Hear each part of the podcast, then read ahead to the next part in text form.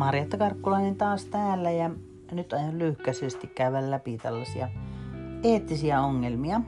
Ja voisi ajatella, että ne voisi jakaa tämmöisiin erilaisiin kategorioihin. Ja tässä on nyt on tämmöinen viiteen jaettava versio.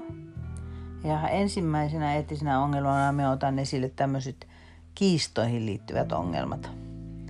Eli esimerkiksi, että ihmiset on todella eri mieltä jostain asiasta ja tota, perustelevat sitä eri tavalla ja kokevat sen eri tavalla käytännössä hyväksyttäväksi. Esimerkiksi eutanasia on tämmöinen. Onko se okei okay? ja missä tilanteessa se on okei? Okay? No sitten toinen kategoria on päätöksentekoon liittyvät ongelmat.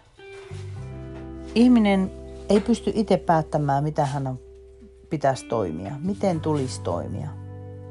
Ja tämmöinen konkreettinen esimerkki on, että, että jos niin miettii käytännön tilanteita, niin esimerkiksi äh, te olette jossakin ja näette jotakin, jota teidän ei pitäisi nähdä. Esimerkiksi teidän ystävättären mies pyytää, että ei saa kertoa, että hän on ollut uskoton, kun te olette ollut näkemässä tällaisen tilanteen, joka vihjaa asiaan.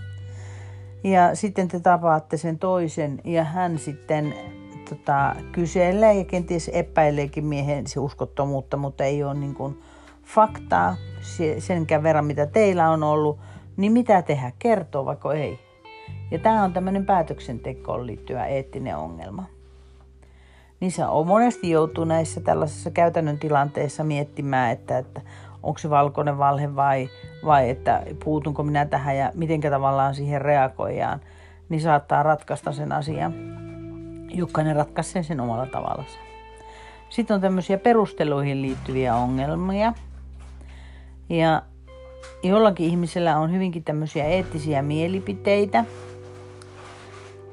Ja tota, ne ei ole välttämättä perustellut niitä asioita itsellensä, mutta hyväksyy ne silti.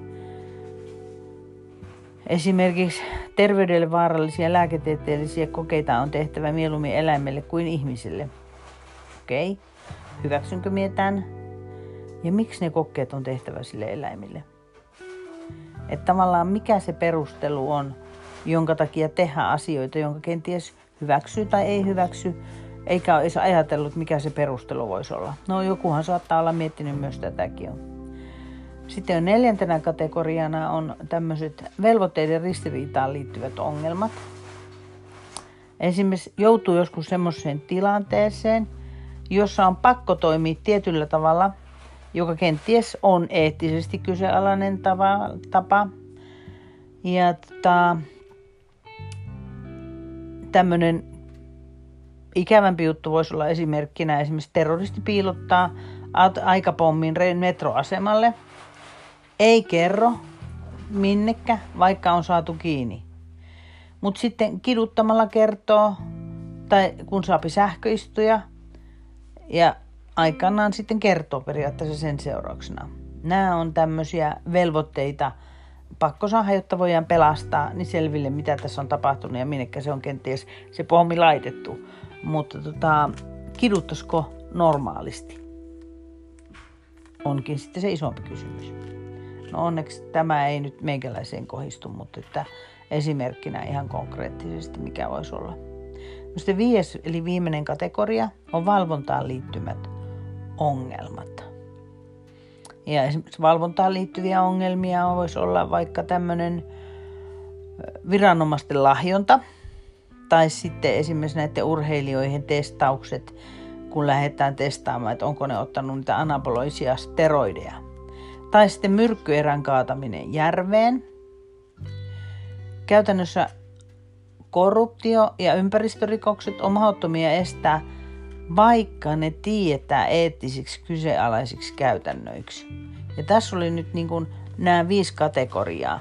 Ja monesti jää ihan oikeasti miettimään, että, että voisiko tehdä jotakin, voisiko jollain tavalla vaikuttaa näihin asioihin.